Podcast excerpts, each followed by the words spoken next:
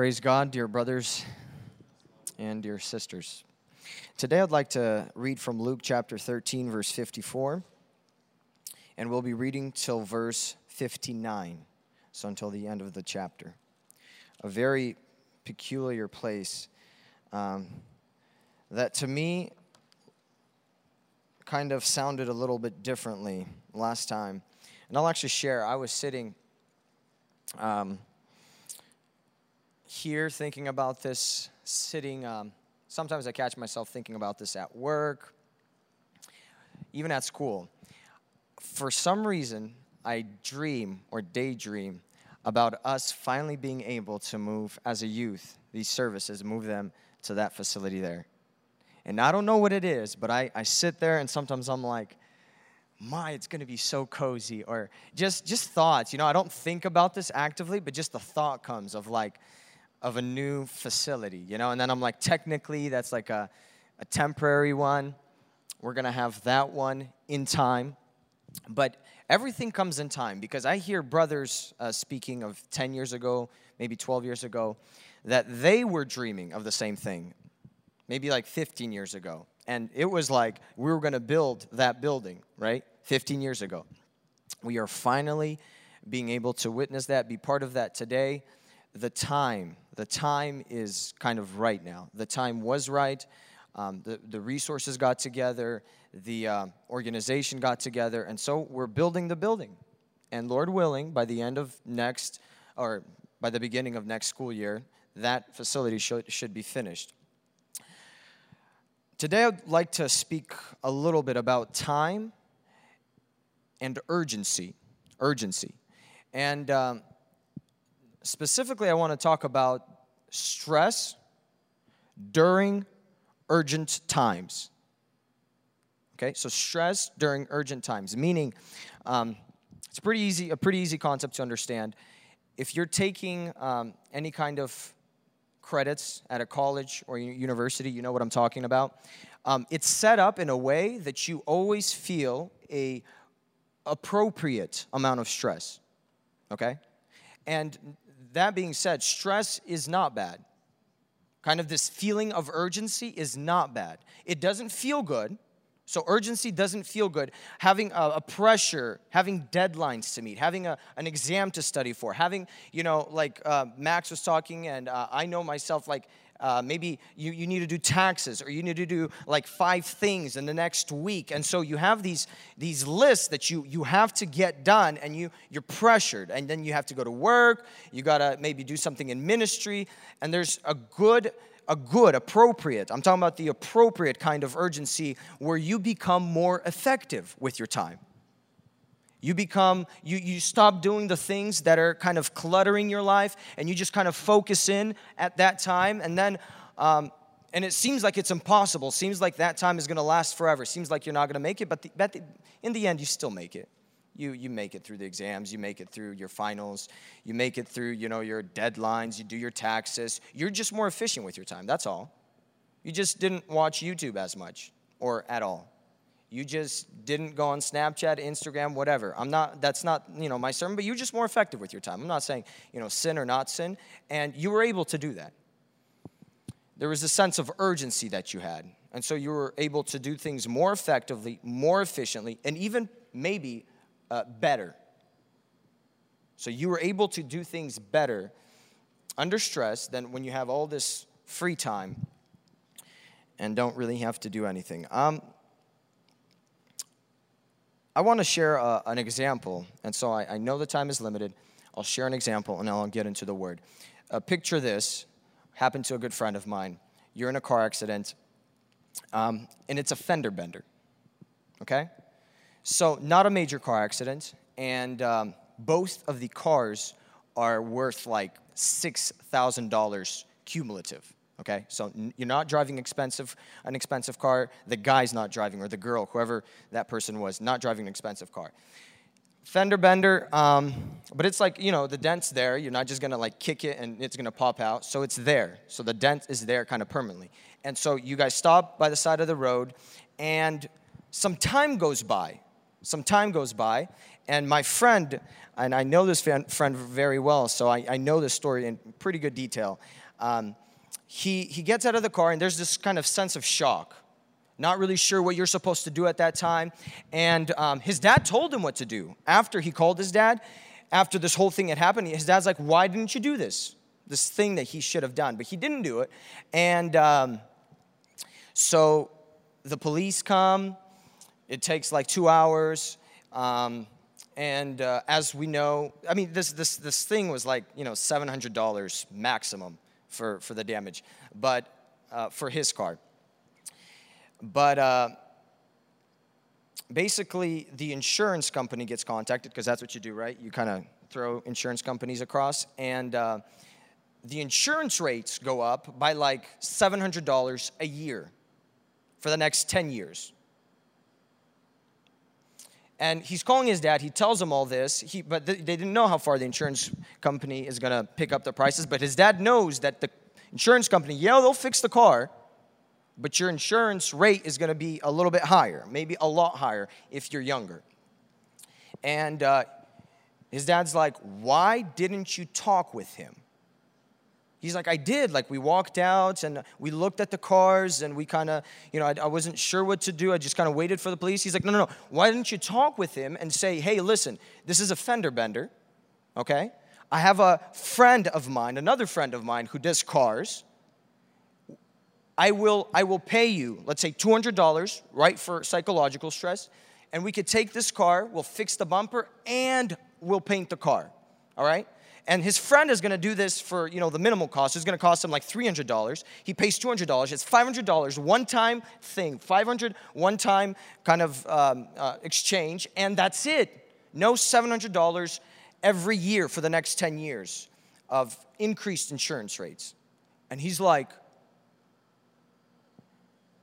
but he stood there for minutes. He said, I stood there for minutes and I could have done this. And after that, he was like, I was I would always think back for some reason. I mean, it's it's not a big thing, but he would always think back to that moment. He's like, I could have so easily. This guy, the guy was nice. I just didn't do the right thing. I didn't think quick. I didn't I didn't realize that I could just talk to him, say, and he does have a friend who does cars very nicely, has his own shop. He could have made it work beautifully. Took it, took the car to that shop. It would have cost him nothing. The guy would have liked it. Insurance rates would would have went up. Everything would have been perfect if only he had a sense of urgency at that time.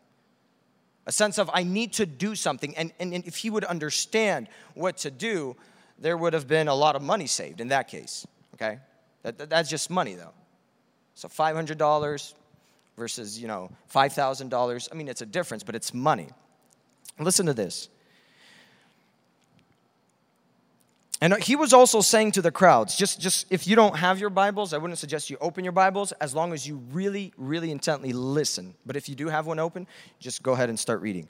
When you see a cloud rising in the west, immediately you say, A shower is coming, and so it turns out. And when you see a south wind blowing, you say, It will be a hot day, and it churns out that way. He says, You hypocrites. You know how to analyze the appearance of the earth and the sky, but why do you not analyze this present time? Why do you not even on your own initiative judge what is right? Listen, listen to this. Verse 58. This is my key verse.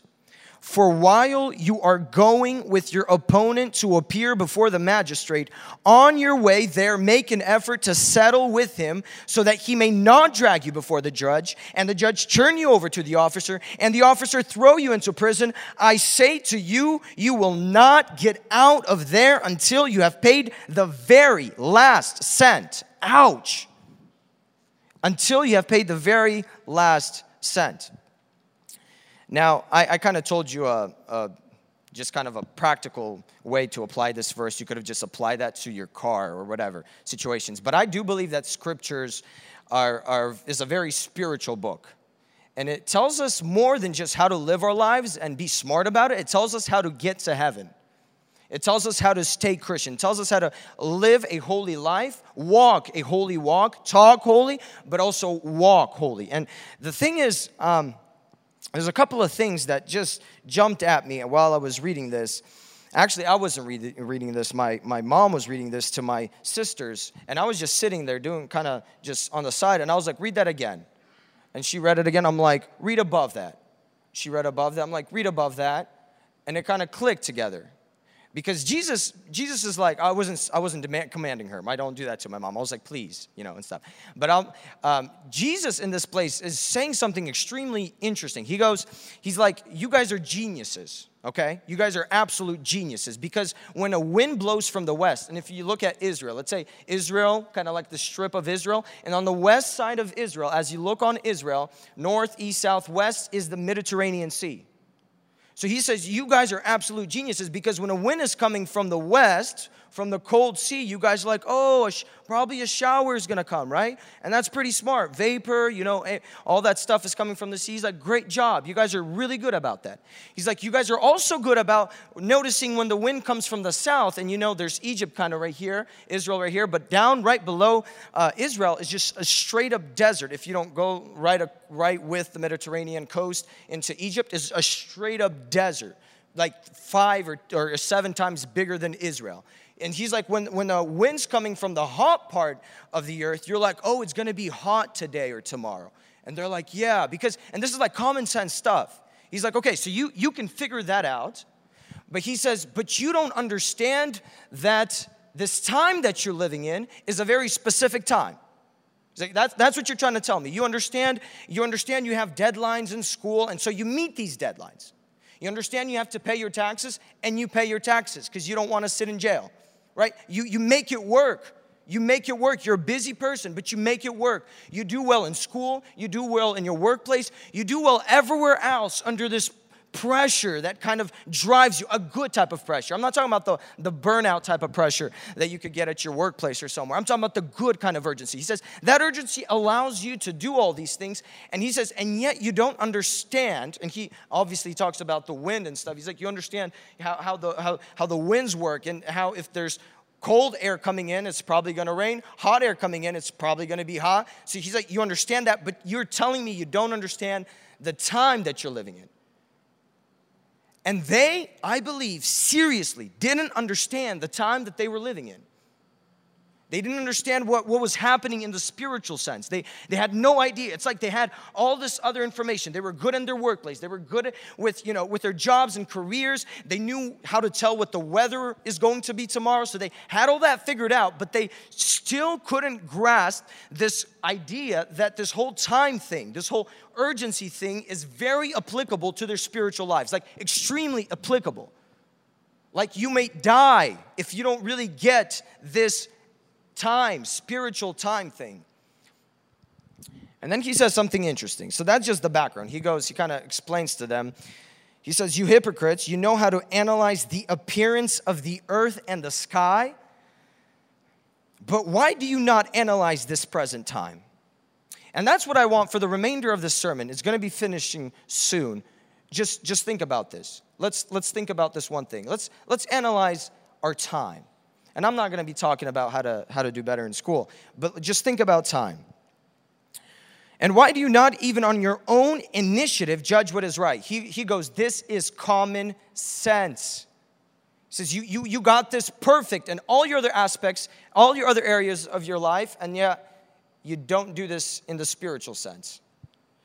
He says, For while you are going with your opponent to appear before the magistrate on your own on your way there make an effort to settle with him so that he may not drag you before the judge and the judge turn you over to the officer and the officer throw you into prison. I say to you you will not get out of there until you have paid the very last cents.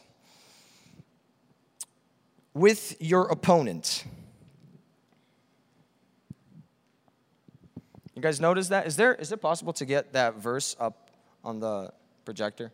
It's not? It's okay but in, in basically in verse um, 58, it says that while you are going with your opponent, um, there's another gospel that writes the same kind of statement that Jesus made, and he says, while you are going with your opponent at law. So there is someone, listen carefully, and this is to all of us, but listen carefully. There is someone who is in opposition of every single sinner here on earth. And I'm not talking about the devil right now. I'm not talking about Satan. Right? Satan is the adversary, but this is an adjective. It describes, it's an opponent. It's, it's, it's who this person is. And there's, there's this picture that Jesus is painting that there is someone who has the authority to hand you over to the judge and the judge will eventually lock you up in prison for the rest of your life because that's what it says in the last verse of that chapter. It says, You will be there until you have paid the last cent. And as a kid reading that verse, that was like mind blowing. I'm like, okay, so you're telling me if I owe $300,000, I get thrown into prison, I have to I have to sit in prison until I pay the $300,000, but I can't pay the $300,000 because I'm sitting in prison. You know what that tells me? This prison that is being talked about is an eternal prison. It's, it's a, a cycle that's never ending. This person, unfortunately, if he doesn't make it right with his opponent at law, is going to end up in an eternal prison. He's going to end up in eternity in a place away from God. He says, with your opponent. And I want to, this isn't a news flash for most of you, but I, I want to be just really blunt, if I can, with you. That sooner or later, we will, we will, brothers and sisters, we will have to stand before God and we will have to answer. We will have to answer. For everything that we did here on earth, whether good or evil. Some will get rewards, and I'm not, there's two different judgments. We're not going to go into that, but some will get rewards some will be joyfully receiving their Savior. Some will be standing and freaking out because now they're standing before the judge and they didn't take the time that was given to them 20, 70, 80, 90, 100 years given to them. Opportunities 50, 100, 1,000 opportunities. I don't know how much God gives. 2,000 opportunities to become right with your opponent before you get to the judge. And, and the problem is, is that there's, I believe, in the world today, there's a lot of people that have no sense of urgency when it comes to the spiritual aspect of this idea that Jesus was saying. They have no idea. They're like, they're living their life and they're doing whatever it is that they want to do. They do whatever feels better for them. So if they have something that feels better than what they're doing now, they'll do it.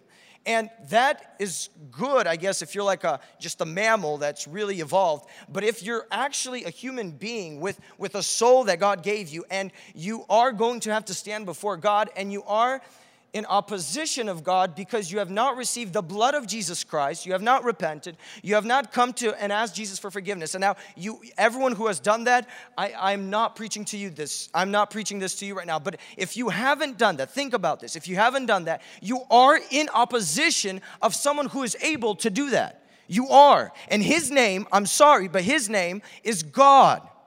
God is able to do that because God is a righteous judge. That's what the scripture says. At least that's what my Bible says. He's the perfect judge. And if there's a killer, I mean, I mean, think about this. And I, I brought this example a couple of days ago, but there's, um, you might hear this again, but um, you're, you're the jury. I have to do jury duty again, so this is like what my mind goes to. You're the jury, there's a judge, a killer walks in, judge looks at him. This guy's killed two people, two different occasions, and the, the guy starts talking to the judge and says, um, He's like, listen, I'm sorry. Like, I'm sorry. Like, what can I tell you? I'm sorry. Um, like, obviously, he's not going to say, you know, start defending himself. I'm sorry. I don't know what happened. Something clicked, right? And I just, I killed the first dude. Just killed the first dude. And judge goes, okay, how about the second guy that you killed two months later? Well, I'm sorry. I don't know what, what came over me. I was just there. And it just happened again. Like I walk out of the room, another guy is dead. I don't know. But I promise you, if you let me go this time, I'll never do it again. And the and the judge looks at him and they had this weird bonding time, this, this whole time, just a connection going. You're, you're the jury, you're looking at this, and the judge goes, You know what? I like you, man. I, I like you. I don't, I don't know what it is. You know that feeling when you get, you just talk to someone for five seconds and you're like, I like you, dude. Yeah, so he, they had that right there. And the judge goes, I like you. You could go. You could go, promise me, promise me, you'll never kill anyone again. What are you doing as a jury? And this guy starts walking away. And the judge gets up to, to, to leave the courtroom because this whole thing is finished. And everyone's like, like you're picking up your cell phone and dialing 911 because you got a killer in the streets that is not under guard, right? And then you're also calling the cops or whoever you're calling for the judge. This guy's just been bribed big time. You just witnessed the biggest bribe of the, the United States court system. Right there, right there in front of your eyes. That is not normal. Now, every single person, I don't care, Republican, Democrat, somewhere in between, will, when you tell this story, they'll say, no, that's wrong. Of course that's wrong.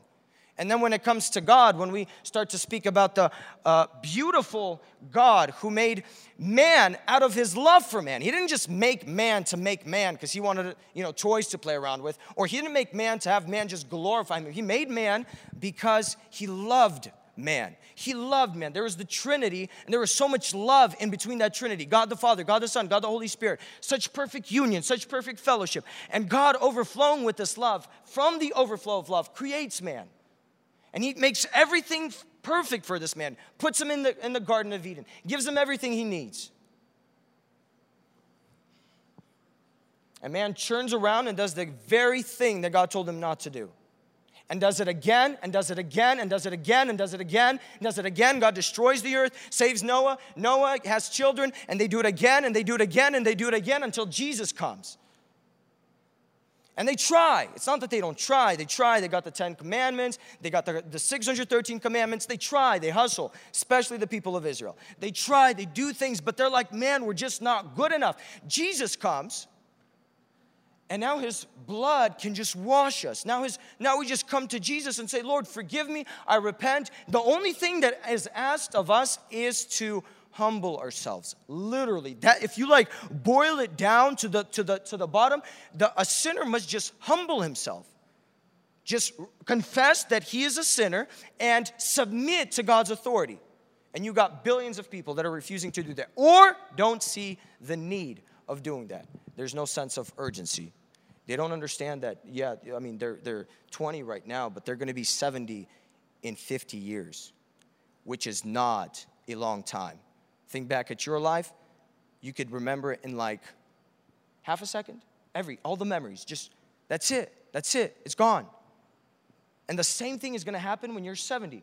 You're to look back on the 70 years and just, just memories. That's it. It just flew by. Where did it go? I don't know.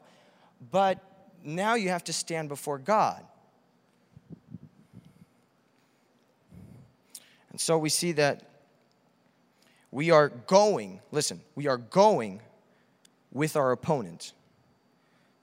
That's what the Bible says. There is someone who is righteous, holy, just, and there is us. There's people that have sinned.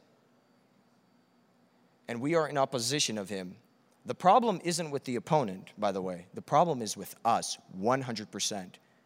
It wasn't a fender bender. You took the car and you rammed it into another car while the guy was standing on a stoplight. It was 100% your fault all the sin, all the, all the things, all the transgressions.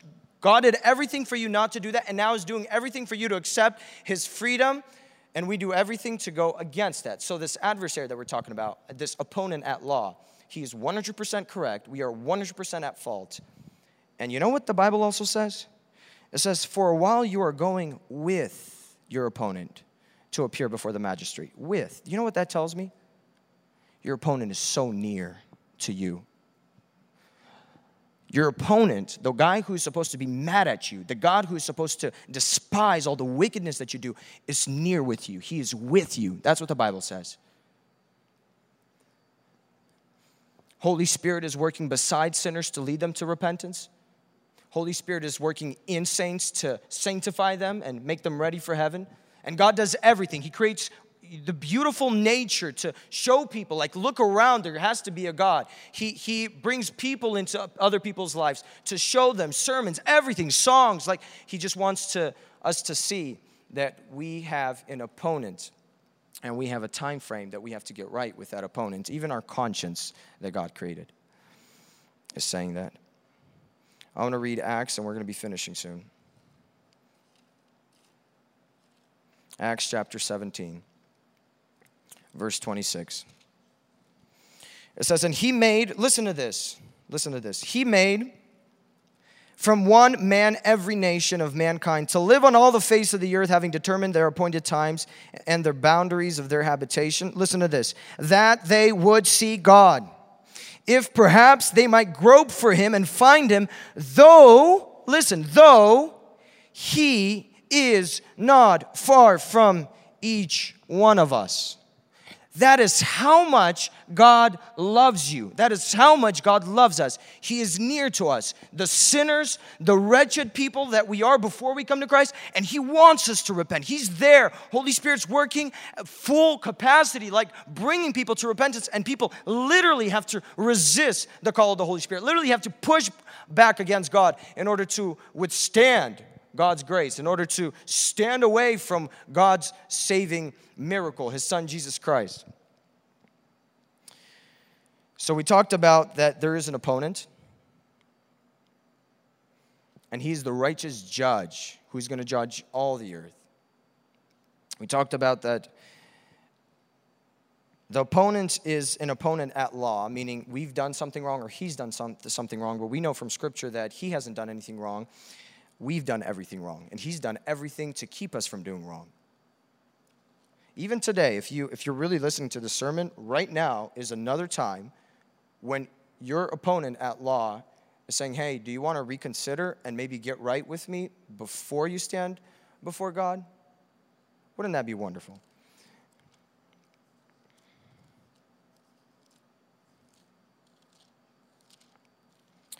Last couple of moments, and we'll be finishing. Here's, here's another thing that kind of stood out to me.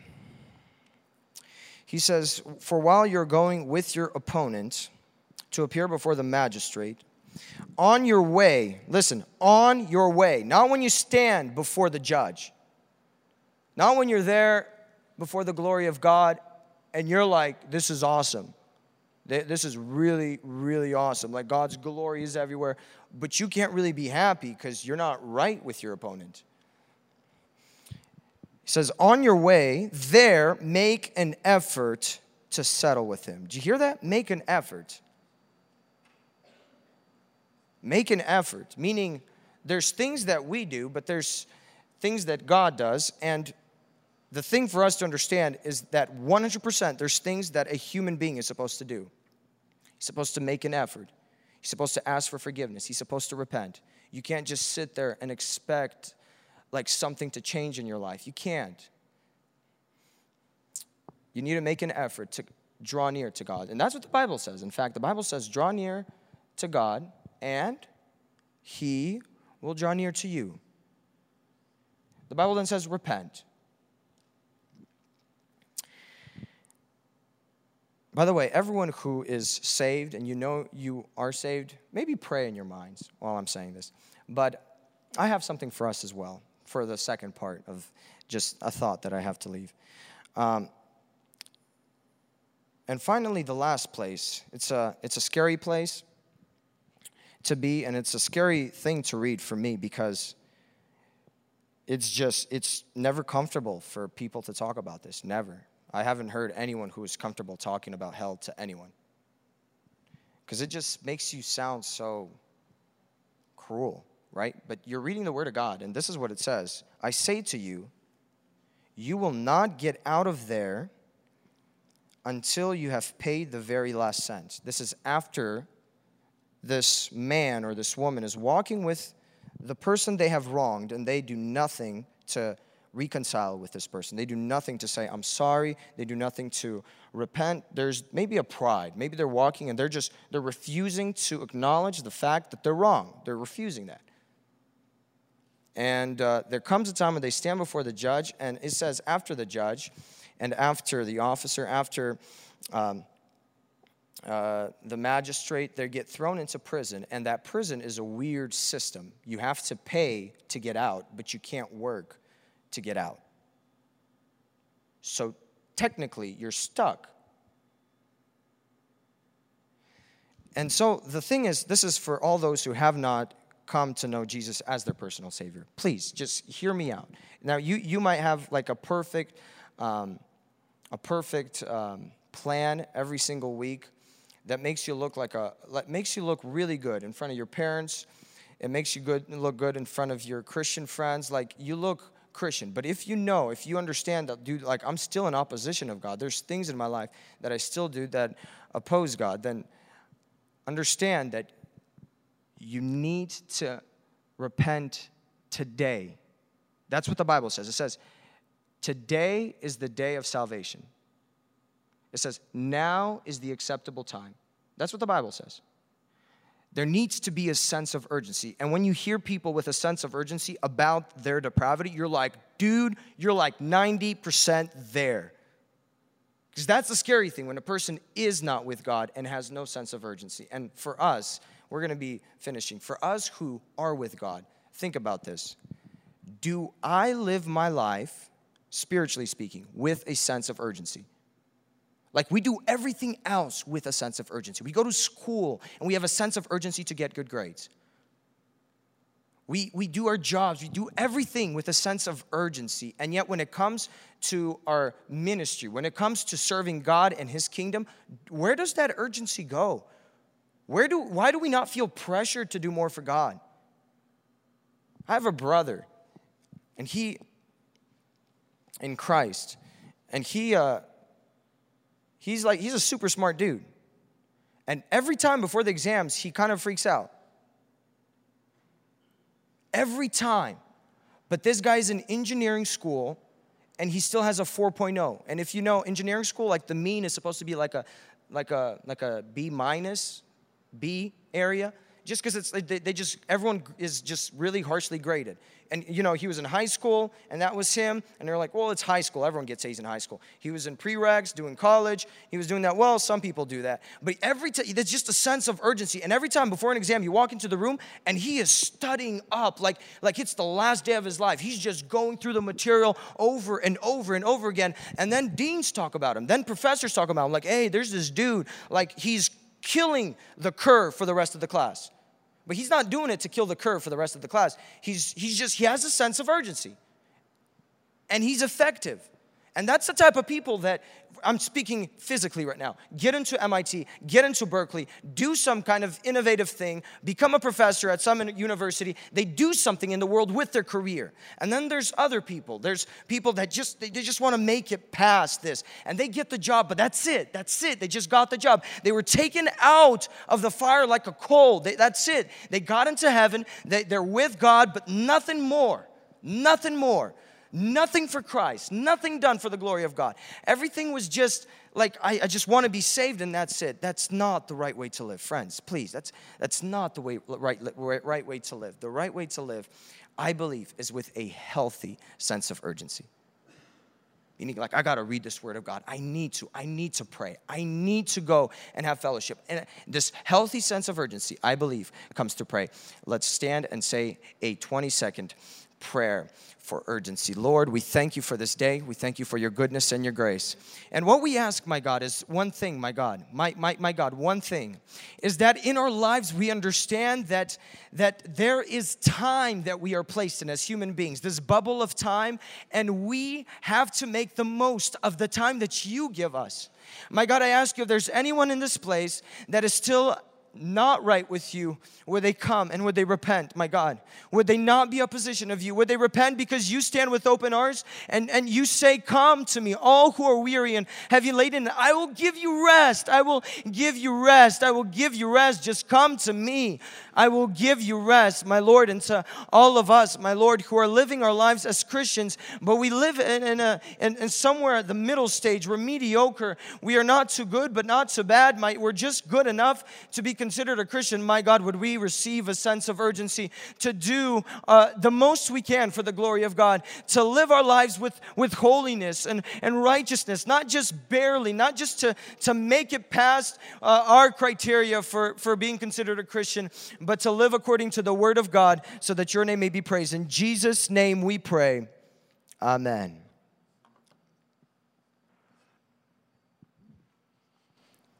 Добрый вечер, Дорогая молодежь. Для меня большая привилегия быть с вами в общении в этот вечер. Privilege for me to be in fellowship together with you. И я благодарю Бога за эту возможность. And I'm thankful to God for this opportunity. Это не шаблонные слова. Uh, these are not just words. Я говорю очень искренне. I'm very sincere. Я не часто в своей жизни говорил с переводчиком, Uh, not often in my life do I speak with an interpreter. но сегодня у меня есть второй язык. Today I have a second language. И в таком случае я вспоминаю один пример. And I remember one example. А, Один человек One man, проповедовал где-то в Латинской Америке, he was preaching in Latin America. И он проповедовал на He английском, was preaching in и English. его переводили на язык той местности. And they were being tra- he was being translated into the, Но the language. переводчик слабо знал английский. The language wasn't really, uh, the translator didn't really know English И well. в какой-то момент он потерялся, потерял мысль. And at some point, he lost his train of thought. И он принял решение And he decided проповедовать то, что он последнее воскресенье сам to проповедовал. preach what he preached last Sunday.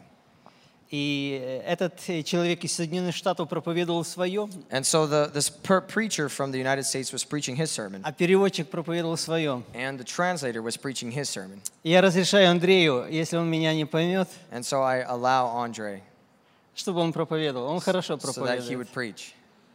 Но это шутка. It's a joke, of course. Потому что я немножко знаю английский. I know English a little bit. Немножко. Если он куда-то пойдет, я If he's to пойму. be going somewhere, I will understand. Меня зовут Виктор Ганзей. My name is Victor Gunzi. Я приехал из I came России. from Russia. И я имею месяц времени быть в гостях в Америке. in the United States. Я, знаете, часто посещаю разные города и, некоторые страны. I often visit different countries and, and, uh, я всегда благодарю Бога за церковь Иисуса and I'm always Христа. thankful for the Church of Jesus Christ. За то, что в любом месте есть Божья семья. That in every place there is God's family, И тогда, когда между нами есть какое-то различие, and even when we have differences, возраст, differences of age, язык, a language, деноминация, denomination, может быть, еще and что-то. maybe something else. У нас есть очень много, что нас We сближает. have much that unites us, И я благодарю Бога за вас, and I'm thankful for you потому что мы одна семья. because we are one В big любое family. место, куда мы And every приедем, place that we arrive, мы можем найти своих. we can find our own. Я также вспоминаю еще один случай. I also remember one story. Один верующий молодой парень One uh, Christian young man, служил в армии в Советском he Союзе. was in the army the, of USSR, Страна, которой сегодня нет уже. and there's this is the country that is no more. Это было примерно 50 лет назад. This was about 50 years ago.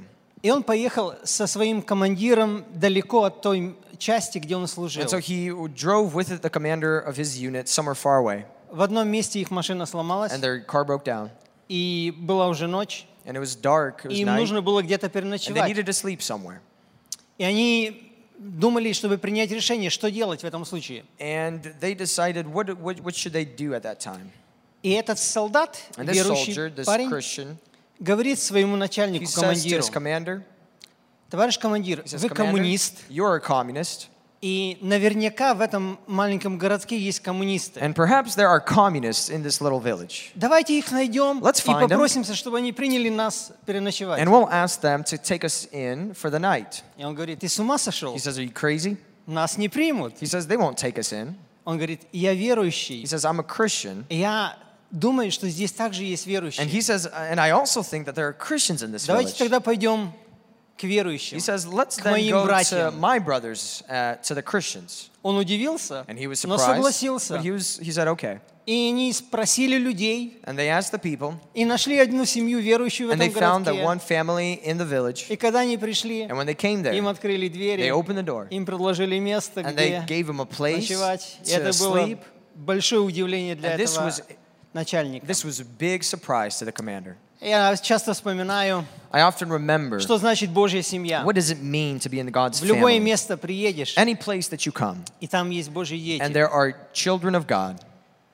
Хорошо. Время идет. So the time is, is flying.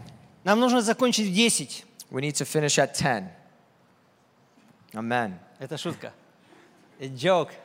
Not a j- joke? Yeah. It's a joke, okay. А. Или это правда?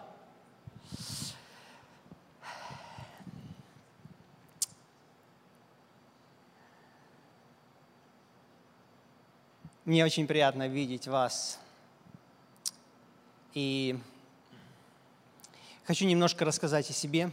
I'm very glad to see you. I want to say something about myself. Я являюсь пастором церкви I'm a pastor of a church, и являюсь руководителем служения. and I'm also uh, uh, have a ministry Оно называется «От сердца к сердцу». that is called From Heart to Heart. Немножко позже я расскажу, что это за служение. And I will explain what this ministry is a little bit later. Я приехал в гости, I came to uh, Вашу here страну. to the United States чтобы говорить о нашем служении. to speak a little bit about our ministry. И, может быть, кто-то будет молиться And maybe someone's going to be praying for us. и благословлять нас Maybe someone's going to bless us in our ministry.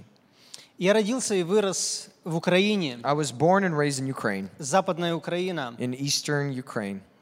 И когда мне было 24 And when I года, was 24 years old, Господь призвал меня и мою жену на служение God в called Россию. me and my wife to ministry in Russia. Тогда еще, в тот момент, когда это произошло, At that moment when this happened, это была одна страна, Советский Союз, this was the one country, the Soviet Union, и мы увидели это призвание от Бога. and we saw this calling from God. И через месяц после нашей свадьбы And a month after our marriage, мы уехали в Россию на служение. we went to Russia for this И ministry. уже 26 лет, And for 26 years, сколько мне лет? how old am I?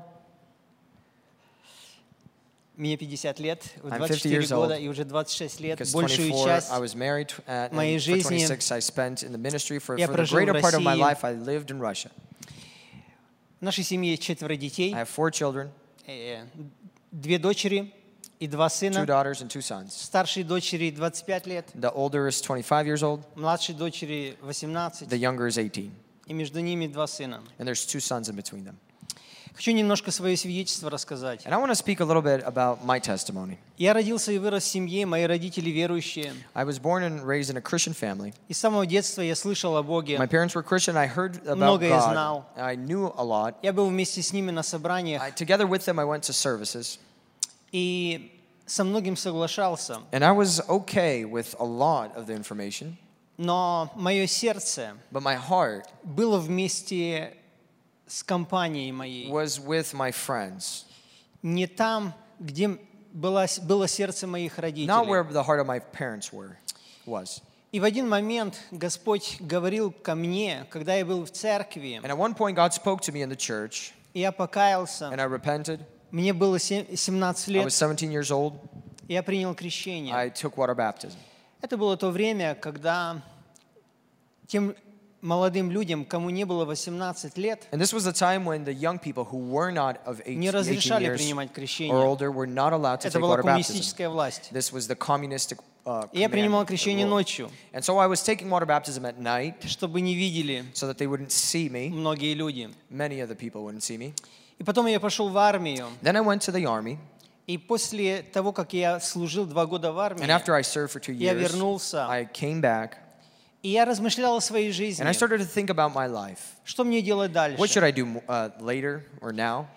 И я переехал в другой город. And so I came to another city. Я родился и вырос в деревне. And so I was born and raised in a village. И я не хотел там проводить свою And I жизнь. didn't want to live in a village. Я хотел лучшей I жизни. want a better life. Я не видел перспективы жить в деревне. I didn't see the perspective of Я living in a village, and so I left to the city. И когда я пришел в When I церковь, came to the church, там была очень хорошая группа there молодежи. was an interesting group of people, or young, young people, good group of Тогда мне было 20 лет. I was 20 years old. И в этом кругу молодежи And then there's group of uh, young people. Бог начал формировать мою веру God started to form my faith и мое сердце. and my heart. И тогда я еще никогда не думал, And at that time, I never thought, я не мог этого I, представить, never, I could never imagine что я буду служителем. that I would be a minister. Это было 89 год. This was 1989. И я видел, что Бог потихоньку зажигает мое And I сердце. saw that God was stirring my heart little by little. И у меня появилась And мечта I started to have a dream быть служителем to be a minister и быть миссионером. and to be a missionary. Я не знал, как это I didn't произойдет. know how this was going to happen, Я просто мечтал об but I этом. just dreamed about this. И я хотел, чтобы Бог направил мои пути. And I wanted God to lead me. И потом я поехал And учиться, so I went to school. и через год And after a year, я закончил библейский I колледж, finished один Bible school. и через год я уехал на служение в I Россию. left to the ministry in Russia. И я вижу в этом Божий промысел And I и God's Божий путь. will in this. Когда я нахожусь в эти дни в Америке, When I'm here in the United States, я вижу другую культуру, I see a different culture. я вижу немного другие церкви. I see different churches somewhat. У нас очень много общего, We have much in common, но жизнь немного раз- but our отличается. life is a little bit different. И у меня здесь в эти дни появляется снова и снова вопрос. And so here in the United States, I have this one question coming up over and over again. В чем смысл жизни? What is the point of life? Я хотел бы вам задать сегодня вечером три вопроса And I want для to ask three questions today for your consideration. Первый вопрос. Firstly, Какая у вас есть цель жизни? what is the goal of your life? Может быть, кто-то скажет, Maybe someone will answer. есть ли у вас цель жизненная Do you have a goal in your life? или мечта? Or maybe a dream? Кажется, у Андрея есть мечта. It looks like I have a dream. Он говорил, что мечтает, как я понял, в том зале, да? Или в самом начале, да? Да, да, да, ага. In the beginning, I had a dream that I wanted to go to that sanctuary. Но мне кажется, это не главное. But I don't think this is the most important thing. Вероятно, у него есть более важная Probably he мечта. has a, another dream. И я думаю, что у каждого из нас есть какая-то ярко или не очень ярко выраженная мечта. And I believe every one of us has a bright or maybe not so bright dream. Какая у вас есть мечта? What is your dream? Какая у вас есть цель жизни? What is the goal of your life? Может быть, кто-то скажет? Maybe someone will say. У меня есть друг, I have a friend. Он э, проводил общение с молодежью, He was очень похожая youth. ситуация. Uh, very similar situation. И он задал молодежи вопрос. And he asked the youth a question. Такой же вопрос, The как same я вам question. задаю. И несколько человек ответило, A couple of people answered, но один человек э, сказал о своей мечте следующее. One person or young person said the following У меня есть цель в жизни I have a goal in my life иметь сильный характер. to have a strong character. Это интересная цель. A very interesting dream. Интересно, кто-нибудь приходила вам такая мысль? Did anyone uh, think about this? Это необычная цель. This is not an ordinary И goal. у меня появляется вопрос. And I have a question А что значит сильный характер? What does it mean to have a strong character? Наверное, все мы по-разному ответим на этот And we probably вопрос. will answer differently to this question, Но я считаю, что это достойная цель. but I believe this is a noble goal. Я думаю, что сильный I характер, believe a strong character, когда мы думаем о цели, о мечте, when we talk about a dream or a goal, мы всегда исходим из какого-то примера. we always have an example in our mind. Если кто-то хочет быть сильным, If someone wants to be strong, на кого он who ориентируется? does he look on? Как вы думаете? Who do you think? На кого он ориентируется? Наверное, на Андрея. На Андрея. Может быть. Может быть, на Шварценеггера. Да. Maybe Andre, maybe, Есть s- какая-то модель. uh, maybe some kind of bodybuilder. Да. Если кто-то хочет быть богатым, If someone wants to be rich, на кого он ориентируется? who does he look on? Скажи, кто? Да? Who? I Мож- don't know Может who. быть, кто-то из круга его знакомых? Maybe someone from uh, amongst his uh, friends. Может быть, Билл Гейтс? Maybe Bill Gates. А, я не знаю. I don't know. Maybe that's your friend. Но когда мы говорим о сильном But when we характере, speak about a strong character, я ориентируюсь на одну личность. I look at one person, Иисус Христос. Jesus Christ. Его характер His character совершенный. is perfect. Это очень сильный характер. It's a very strong character. Это идеальный This образец. is the ideal example. Я хотел бы, чтобы вы думали об And этом. I'd like you to think about this. И я хочу некоторые мысли э, чуть-чуть вспомнить, то, что говорил Андрей. Один из любимых моих текстов в Библии One и в Новом my Завете, favorite scriptures in the Bible, in the New Testament, это текст, который записан в Евангелии от Иоанна, it's a scripture that's written in uh, the Gospel of John, 12 глава. chapter 12. Это текст, который я часто вспоминаю This is a scripture that I often remember, и молюсь об этом. and I pray about this. И я вижу, что я с этим сталкиваюсь почти каждый день. And I realize that I am in contact with И я almost стою every перед выбором And того, о чем говорил Христос. What Christ said. Эти слова являются лейтмотивом моей жизни. Есть These, такое слово? this is the motto of my life. Да. Христос сказал, истина, истина говорю вам. Christ said, Verily, verily, I say unto you, Если пшеничное зерно, if the seed пав в землю, falling into the earth не умрет, does not die, то останется одно. then it will remain alone. Если умрет, But if it dies, то принесет много then it will плода. bring much fruit. Любящий душу The свою one who loves his soul погубит ее, will destroy it, а ненавидящий but the душу one who свою despises or hates his soul в этом мире in this world сохранит ее will keep it в жизнь unto вечную. eternal life. Возможно, вы знаете, что эти слова Maybe you know that these words Христос говорил во всех четырех Евангелиях. Они записаны во всех четырех are Евангелиях. written in all four Gospels. Каждый из евангелистов All the Gospel writers, зафиксировал эти слова they understood that these words are important, чуть-чуть по-разному, но в целом and they смысл wrote же. and maybe a little bit differently, but the same idea. В Матфея Matthew, Христос сказал, Jesus Матфей says, записал, «Если кто writes, хочет идти за мной, if anyone wants to follow me, отвергни себя, may he uh, cast himself away, возьми крест would he свой pick up his cross, и следуй за he мной. must follow me. Кто хочет душу свою сберечь, Whoever wants to save his soul тот потеряет will lose ее. it.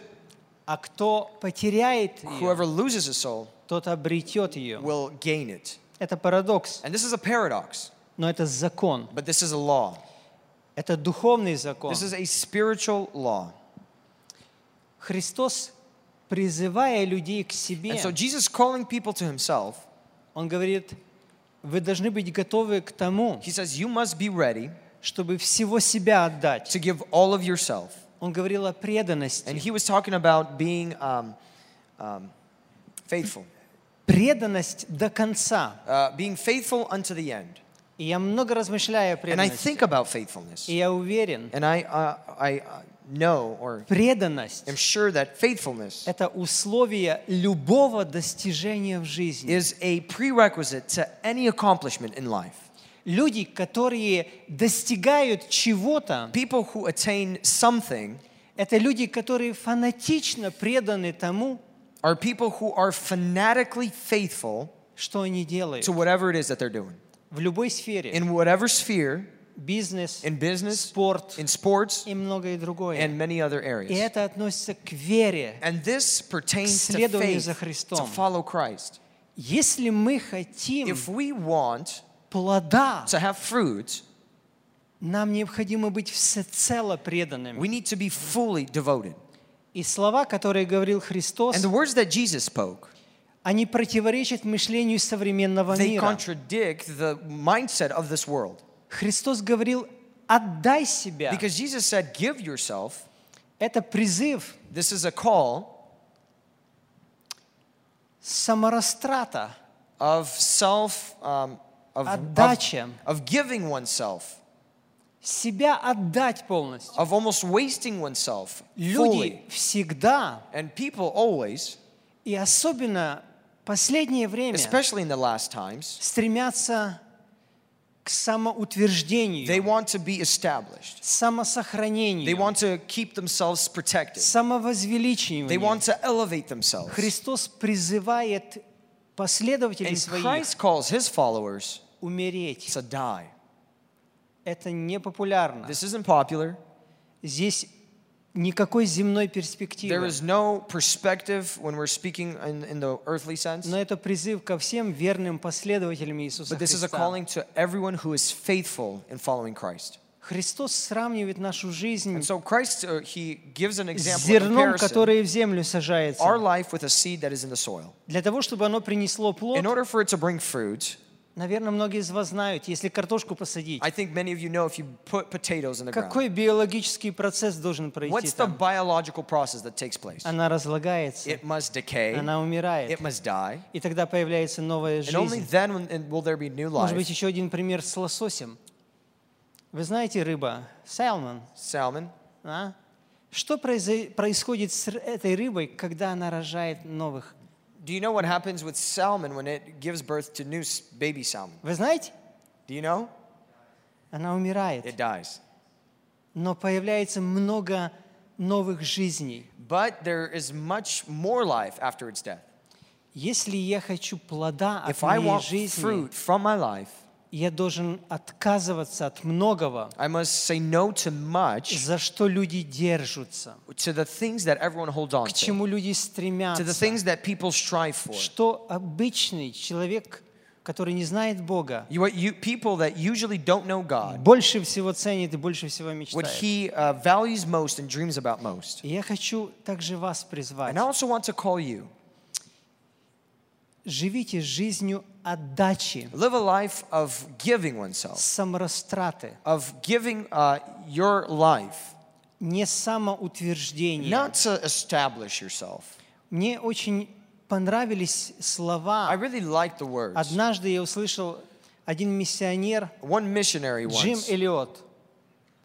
Джим Эллиот. Кто-то Джим слышал Эллиот. о таком миссионере? Has anyone heard about Jim Elliot? Он сказал известные слова. And he said these famous words, В некоторых книгах они and повторяются. they're uh, repeated in some books. Не глупый тот человек, He, um, he is not foolish who, кто отдает то,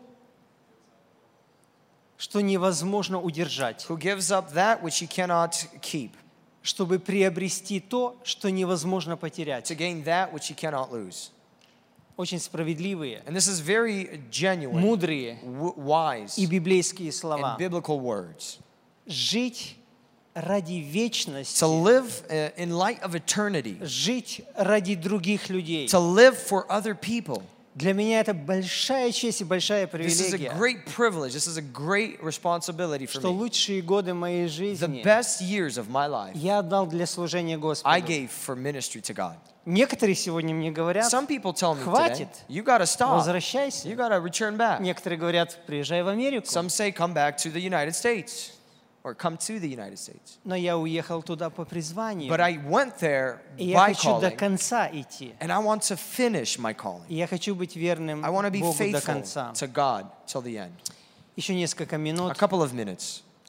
Я еще раз хочу сказать. I want to say one more time Живите Live. отдавая. giving yourself. Живите умирая. Giving, uh, live in a dying manner. И тогда есть большая перспектива. And then there is a big perspective И э, перспектива для вечности. for eternity. Я являюсь координатором служения от сердца к сердцу. I am the, the uh, coordinator of the ministry from heart to heart. Это служение, которое помогает людям в церкви, This is a ministry that helps people in the church чтобы научить через ученичество to teach through um, uh, Discipleship. discipleship, личному благовестию. um, uh, one-on-one evangelism. Как каждый человек в церкви How every person in the может church делиться Евангелием can share the gospel в любой in ситуации, any situation когда мы соприкасаемся с неверующими when we людьми. are interacting with unbelievers. Как мы можем мудро и целенаправленно How can we, in a wise and a very direct and effective говорить manner, людям самую суть speak to the people the very core of the gospel? Многие в церкви люди не делятся Many Евангелием. people in the church do not share the gospel, Одна из причин, and one of the reasons, это вторая причина, or the second reason, они не научены. they are not taught. А первая And причина, the first, как вы думаете, what do you think is the number one reason? как? Боятся? Да, страх. Yeah, they're fear, scared. Да, страх. They're Но scared to. страх отчасти But fear, in его a можно sense, you преодолеть, can overcome it. если я обучусь этому If you teach yourself на this примере другого. uh, on example, by example. С- э, Служение от сердца к And so сердцу the ministry of heart to heart Это то служение, когда я беру двоих учеников, is a ministry when I take two disciples. мы идем, встречаемся с неверующим We go человеком and talk with an unbeliever в узком кругу, in a very closed за чашкой чая. and we drink some coffee, Мы ведем дружеский and разговор. we just speak friendly. Мы знакомимся больше с We этим get to человеком. know uh, this other person. И цель в том, чтобы он дал согласие услышать And Евангелие. the goal is for this person to say, Yes, I want to hear the И мы переходим к разговору о благо... и изложении And Евангелия, that's when we start to speak about the gospel, задавая два вопроса. and we're asking two questions. Я хочу эти два вопроса вам And I want задать. to ask these two questions to you. Я уже задал вам один I вопрос. asked you the first question Еще два вопроса. and two more questions. Какой один вопрос я вам задал? The first question, what was it? Какая у вас есть цель What is the goal of your life? Сейчас еще два вопроса And so немножко two more, more Мы questions. задаем эти вопросы нашему And собеседнику. we ask these questions to the person we're talking with. Возьмите себе на вооружение. And take these questions into your arsenal. Это хороший способ, These are very good methods как людям сказать самое главное. in order to say the most important thing Эти два вопроса to следующие. the people. And here's the two questions. Когда закончится ваша When жизнь, your life is going to end, имеете ли вы полную do уверенность, you have a full assurance что вы будете с Богом на that you're going небесах? to be with God in heaven? Между прочим, And этот Furthermore, вопрос и вам. this is a question Я for хотел бы you. вас спросить. I would like to ask you Если бы сегодня ваша жизнь if закончилась, your life would end today вы уверены, in heaven, sure, 100% что будете в раю с Богом на that you will небесах? be with God in heaven. Знаете ли вы, знаете ли вы наверняка об этом? Do you know uh, for sure about this? Я не знаю вашего сердца, I don't know your heart, но это интересный вопрос, чтобы a- задавать тем людям, с кем мы a общаемся. very interesting question to ask the people who you И interact люди with. дают разные ответы. They give different answers. И потом мы задаем еще один And then вопрос. we ask one more И я question. хотел бы вам задать. And I want to ask this Это to третий you. вопрос. This is the third question. Давайте представим такую ситуацию. Imagine this. Ваша жизнь закончилась, Your life is over. вы предстанете перед You are Богом, now before God. И Он спросит вас, And He's going to ask you, как вас зовут? What's your name? Как? Ренат Reina, или Петр или еще как. Peter, or something else. Почему я должен тебя впустить в свое небесное царство? Why should I allow you to enter my into my heavenly kingdom? Что бы вы ответили Богу на What этот would you вопрос? answer for this question? На каком основании? What is the basis? Что бы вы ответили на What would этот вопрос? answer?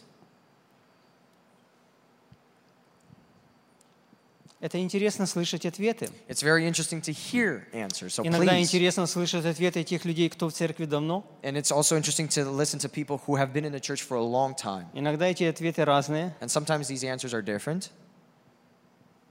Но интересно слышать от неверующих людей. But it's very interesting to hear from unbelievers. Эти два вопроса These two questions, помогают э, в том, they help. чтобы после того, как наш собеседник ответит, And after that, and uh, so that after the person answers, я ему рассказал суть евангельской вести. I would explain to him the, the fundamentals of the gospel. И дальше мы говорим, когда мы говорим Евангелие, мы говорим о пяти вещах. And then when we speak about the gospel, we just say five things. Благодать, We say grace.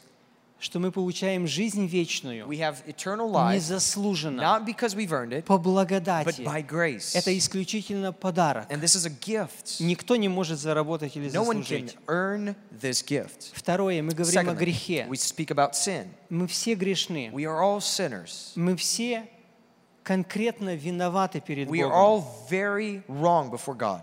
Поэтому мы не можем сами себя спасти. And so we cannot save ourselves. И я говорю человеку о Боге, And I speak to God to man about God, что Бог любит людей, that God loves man. Он любит и ценит каждого He человека. loves and he treasures И every второе. single person. And secondly, Он справедливый he is just и святой, and he is holy. и Он будет судить And he's going to judge каждого everyone, человека. every person. Как это совместить? How can you combine Любовь this? и справедливость. love and justice? Это имеет от- э, понимание, And this is an understanding. ответ свой в личности Иисуса Христа. Uh, this understanding comes in the identity of Jesus Мы Christ. говорим о Христе, кто Он We speak about Christ, who и He что Он is, сделал для нас. what He has done for us. Первое – благодать Firstly, grace. о человеке, что Then, он грешен, then we speak about man, that man is a sinner. о Боге, About God, два качества. the two characteristics of God. Четвертое – о Христе. Fourthly, we speak about Christ. Вы все запомнили? Have you, do you remember? И пятое – о And вере, fifthly, about faith. что нам необходимо поверить. We say that you need to Не believe, умом. not with our mind. Большинство людей верят умом. Most people just believe with their И mind. Библия говорит, что бесы веруют. Uh, the Bible says that demons believe, Но это ничего не помогает. but this doesn't help them. Верить сердцем To believe with your heart – это полностью довериться is Иисусу to be Христу. fully devoted to Jesus, На Него полностью to положиться. fully trust Him, Как на стул. uh, as if a chair. Я верю, что Он есть. I believe that the chair is there. Я верю, что Он меня I выде- believe that the выдержит. chair will hold me up, Но почему Он меня не выдерживает? but why won't He hold Я me up? должен сесть. Because I need to sit on that chair. И вот этот момент – это And вера. that is the moment when I have put my faith жизни into action. я In my вырос, life, я верил в Иисуса I Христа, believed in Jesus Christ. я соглашался. I was okay with the teachings. Иногда я доверял Ему какие-то свои проблемы, Even sometimes I would give him my но я problems, был в стороне. but I was aside from Jesus. Настоящая вера The true faith – это мое искреннее решение is a, fa- is a true decision довериться, to uh, fully put my faith in Him, на Него положиться. to put my faith upon Him. Когда мы говорим Евангелие, And we speak about the gospel. мы говорим о We благодати, speak about grace, о чем? about О грехе. about О- о about человеке, man, about о sin, Боге. about God. Четвертое The fourth thing about О Христе. Christ, и пятое and fifth о вере. about faith. Запомните эти два вопроса, Remember these questions последние. and, this, Поразмышляйте для себя, and think about this question yourself. This last one, используйте их, and use this общаясь с вашими сверстниками. speaking with your um, peers. Может быть, сегодня вечером кому-то, And maybe someone tonight может быть, дома. you'll share this with him. or Может Maybe быть, someone at завтра. home, maybe tomorrow. Вы пообщаетесь с кем-то Maybe you'll just talk with и someone скажете, а можно задать вам личный вопрос? and you'll say, "Can I ask you a personal question? Необычный A вопрос. very uh, extraordinary question. Уверены ли вы в том, Are you sure когда закончится ваша жизнь, что вы будете с Богом на небесах, и потом поделиться Евангелием с человеком. Это служение от сердца к сердцу, чтобы в церкви люди были научены делиться Евангелием. Наше главное призвание — быть Его свидетелями. His, um, witness. Witnesses. Мы соль. We are the salt. мы свет. We are the light. Где бы мы ни находились, Wherever we are, у нас есть призвание, we have a calling. поручение We have a calling быть Его to be свидетелями. His witnesses. Да благословит вас May Бог God в bless этом. you in this. Идите за Христом. Walk with Christ. Любите Love Христа. Christ. Мечтайте Dream о христоподобном about характере, a Christ-like character, чтобы жизнь свою отдавать so that для your Него life may be given и для Him других. and for others in service. Наше время Our закончилось. time is up. Может быть, пару минут, Maybe если у вас есть minutes. Any вопросы. questions?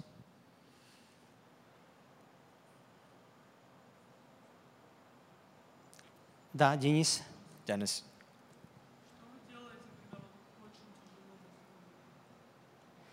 So the question is, what do you do when you um, are spiritually extremely drained, or it's very difficult spiritually? Когда я два часа назад, э, два с половиной часа сюда выезжал, When two and a half hours ago I was driving here, у меня был маленький разговор с одним I человеком, had a little talk with a man, и он, признаюсь вам, and I'll tell this to you, I'll confess this, сказал мне один сарказм. and he gave me this sarcastic um, thought or saying. Я молился об этой встрече. And I was praying about this, thought, uh, Этот this meeting, человек перед выездом and this person, before we leave, посмеялся чуть-чуть надо мной. he, he kind of laughed at me. Это маленькая ситуация. Just a little situation. Переживания бывают гораздо серьезнее. And you could have much harder trials in your life. Но я ехал в машине, But I was driving in my car, я вспомнил слова and I remembered Я не знаю, как на английском, на, в русской Библии это 36-й псалом. In, in, uh, it's the 36th Psalm in Мне очень the нравятся Russian Bible. Эти I- слова. I really like these words. «Утешайся Господом, He says, um, um, Delight yourself in the Lord, и Он исполнит желание and сердца He will твоего. fulfill the desires of your heart. Предай Господу путь твой, Give the Lord your way и уповай на Него, and hope and trust in Him, и Он все сделает. and He'll do everything. Утешайся So Господом. delight in the Lord. Когда мы сталкиваемся, And so when we когда come, я сталкиваюсь or when I come uh, into these с moments, любым переживанием, испытанием, any kind of uh, trial or temptation, внутреннее, inside, я смотрю на I Иисуса look at Jesus и, хри- и говорю, Христос, and I say, Lord or Christ, только в Тебе only in you я имею покой. I have peace. Только Ты понимаешь меня лучше всего. Only you understand me better than Только all. Ты даешь мир. Only you give peace, Независимо от того, что происходит вокруг regardless of меня. what's happening around me. Утешайся Господом. Delight in the Lord. В машине, In the car, дома, at your, в in your house, классе, на in, учебе, in class, в любой момент in every moment. довериться Ему, призвать Его Delight in Him, call upon Him. и понимать, что ничего случайного And нет. understand that there is nothing uh, accidental. Бог допускает разные трудности God allows many different trials и ситуации, and situations чтобы увидеть, что я буду to делать, see what am I going to do? в ком или в чем. Where or uh, in what Я буду искать поддержки, will I find support? утешения Will I find delight? только в Нем. Only Him. У вас нет вопросов? Any other questions? Да.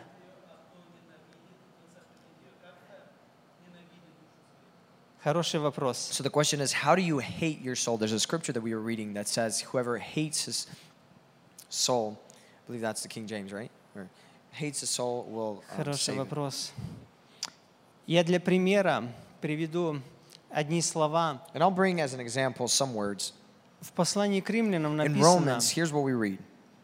что Бог That God, Иакова возлюбил, he hated Jacob, а Исава but Esau, возненавидел.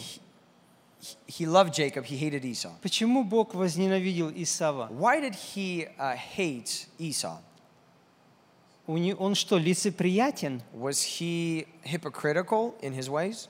А за что Иакова полюбить? Why did, why did he love Jacob? Он парень был очень He хитрый. was a very, um, Это его имя было. he was a very Ага. Он любил обманывать много. Он любил обманывать. He liked to lie a lot. Ага. Возлюбить или возненавидеть To love or to hate в языке in the language тогдашнего of that времени time это не чувство is not a feeling любви, это of выбор, love, but is a choice. предпочтение. Is choosing Кого или что я выбираю. or someone that I choose. Христос говорил, кто, если мы идем за Ним, Uh, Christ said, if I, if, you follow мы uh, должны возненавидеть кого? we have to hate what? Своих домашних, We have to hate those around us. отца и мать. Our mom and our Как dad. я могу возненавидеть? Это слово не в буквальном смысле. Это предпочтение, которое говорит, что Он на первом месте. Потом всякие другие связи. Христос на первом месте. Возлюбить Его — это выбрать Его.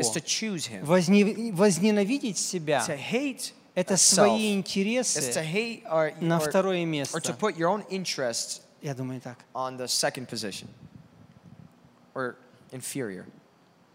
Вы хорошие слушатели. You are very good listeners. Приглашаю вас в гости. I uh, invite you Кстати, я to не сказал, Илья сказал, откуда я приехал? I invite you to where I come from. Where did I Из come from? России. I come from Russia. Нижний Новгород.